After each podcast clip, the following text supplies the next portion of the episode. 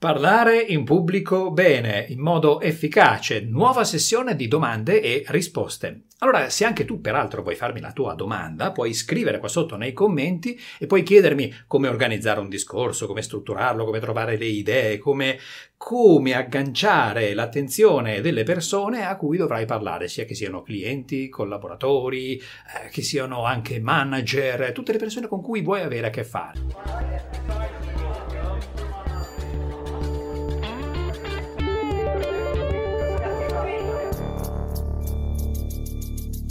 Oggi abbiamo tre domande e ne approfitto anche per presentarti, grazie a queste domande, il mio videocorso Voice Expert. Ma naturalmente prima rispondiamo alle persone che hanno scritto qui sul canale. Se ancora non mi conosci, io sono Stefano Todeschi e sono specializzato in public speaking pratico. Perché pratico? Perché parlare in pubblico, parlare con le persone deve essere un'attività pratica. Ecco perché io lavoro con imprenditori, manager, professionisti e ci tengo che loro parlino con il piacere di parlare con le persone, perché deve essere divertente.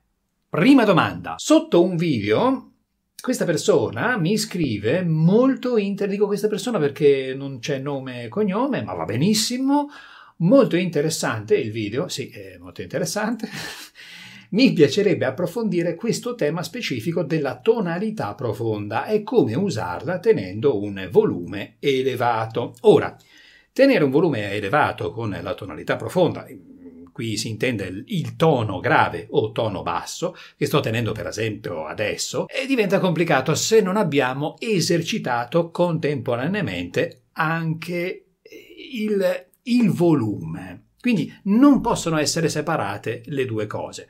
Quando possono essere separate? Beh, certo, quando ci stiamo allenando, quando stiamo conoscendo i nostri toni e i nostri volumi. Dico i nostri volumi perché noi dobbiamo lavorare su più volumi. Quindi non dobbiamo sempre tenere un volume alto. Sarebbe più opportuno dire un volume forte, come sto usando io adesso. Ma è opportuno variare i volumi. Questa è la parola chiave. Ecco perché.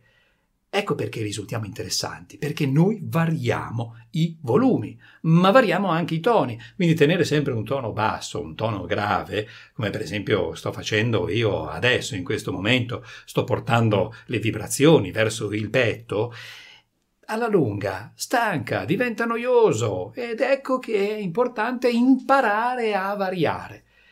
E imparare allora ad applicare una tonalità più grave, più bassa, con volumi più forti, ma anche con volumi più deboli. Questo è fondamentale. Quando allora sai lavorare su queste variazioni, sai anche imprimere più forza al tono basso o grave. E vediamo l'altra domanda. Michele ci dice: ciao Stefano, io invece ho il problema contrario, parlo lentamente. Ora, questa domanda si trovava proprio sotto il video in cui spiego come parlare meno velocemente. E Michele dice: ho il problema contrario. Nonostante mi esercito con gli scioglilingua e leggere, e questi sono molto utili, eh? Scioglilingua servono per scandire bene, per lavorare bene sulle sonorità, soprattutto le consonanti. Risultato è un suono di voce monotono. Grazie. Michele, anche lui solleva questa questione in modo, in modo ancora più esplicito, cioè la questione del monotono. Monotono significa letteralmente un solo tono. Noi utilizziamo questa espressione per indicare un solo tono e ci buttiamo dentro anche implicitamente monovolume, monoespressività, cioè insomma diciamo le cose sempre nello stesso identico modo. Ora, parli troppo lentamente. E chi l'ha detto? Michele, tu, lo so. Qualcuno te l'ha detto? Ti ha detto forse che sei troppo lento nel parlare? Caro Michele, questo capisco che per te possa essere un problema. Sì, perché tu dici io vorrei variare. D'accordo, però sappi che piuttosto che parlare troppo velocemente sempre e quindi minare la comprensibilità delle parole uno e poi delle frasi e perciò dei contenuti due e tre, e beh, è meglio, piuttosto che questo, è meglio parlare lentamente. Allora, se non riesci a lavorare sulla velocità, per cui servirebbe un certo allenamento, se non riesci a lavorare su questo, sulla velocità, lavora sui toni, appunto, quindi togli l'effetto monotono, quindi lavora sui toni più gravi, come sto facendo io adesso, come abbiamo visto poco fa, lavora sui toni più acuti, lavora anche sulle variazioni di volume, puoi lavorare anche su una maggiore scansione, perciò tu dici io parlo lentamente, va bene, prova a parlare ancora più lentamente, tu dici ma Stefano ma sei matto, ti sto provocando. Sto cercando di farti lavorare su una lentezza maggiore in modo tale che tu ti renda conto della velocità lenta che tu dici, lenta, magari anche altre persone te lo dicono, ma verifichiamo davvero se è così lenta. Cioè qual è il parametro? Qual è l'unità di misura che stai utilizzando per definire questa lentezza? Lavora dunque sugli altri parametri della espressività e attenzione, la voce è un pezzettino della nostra espressività, non puntiamo solo sulla voce, a meno che non facciamo radio, non facciamo podcast, ci mancherebbe altro. Ma, attenzione, anche quando faccio radio, quando faccio podcast, io ho un corpo intero, oltre ad avere anche una dimensione affettiva, sensoriale, sensitiva. Quindi, lavora sulla voce, ma lavora anche sulla dimensione corporea e quindi la gestualità. Esatto, questo.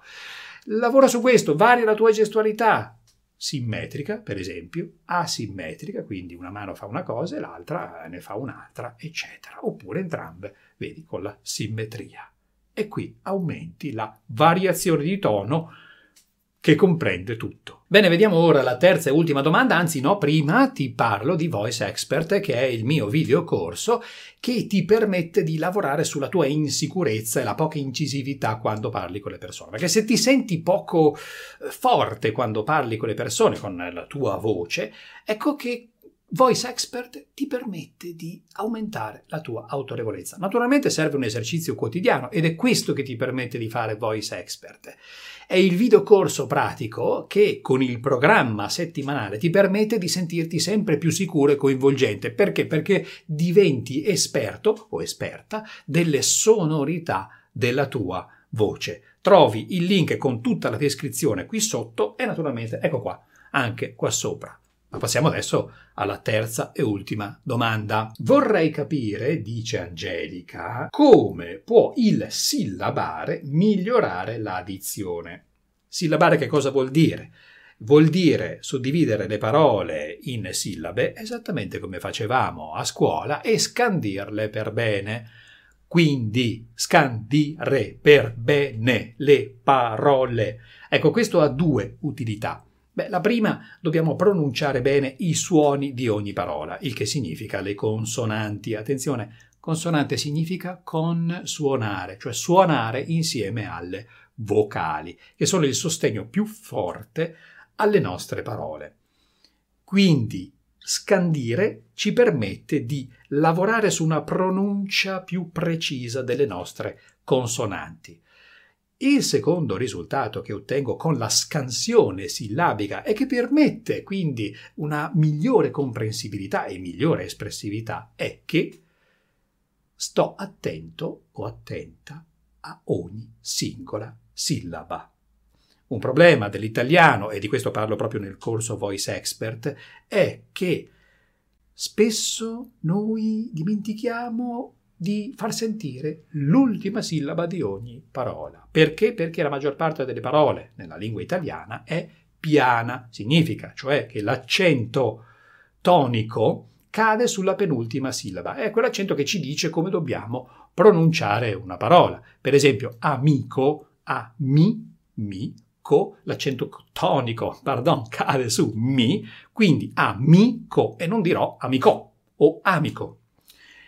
Ecco, poiché la maggior parte delle parole è piana, quindi amico cade sulla penultima, ecco che l'ultima tendiamo un po' a perderla. Con la sillabazione ci abituiamo a dare valore e dignità a ogni sillaba di ogni parola. Ecco, le domande per oggi abbiamo terminato, ma scrivi la tua qua sotto e io risponderò in uno dei prossimi video. E addirittura scrivi perché posso girare video verticali, cioè esattamente solo su una domanda. Ti ricordo l'iscrizione al canale, ovviamente, non si deve neanche dire questa cosa, e il corso Voice Expert, video corso. Buon divertimento, ciao!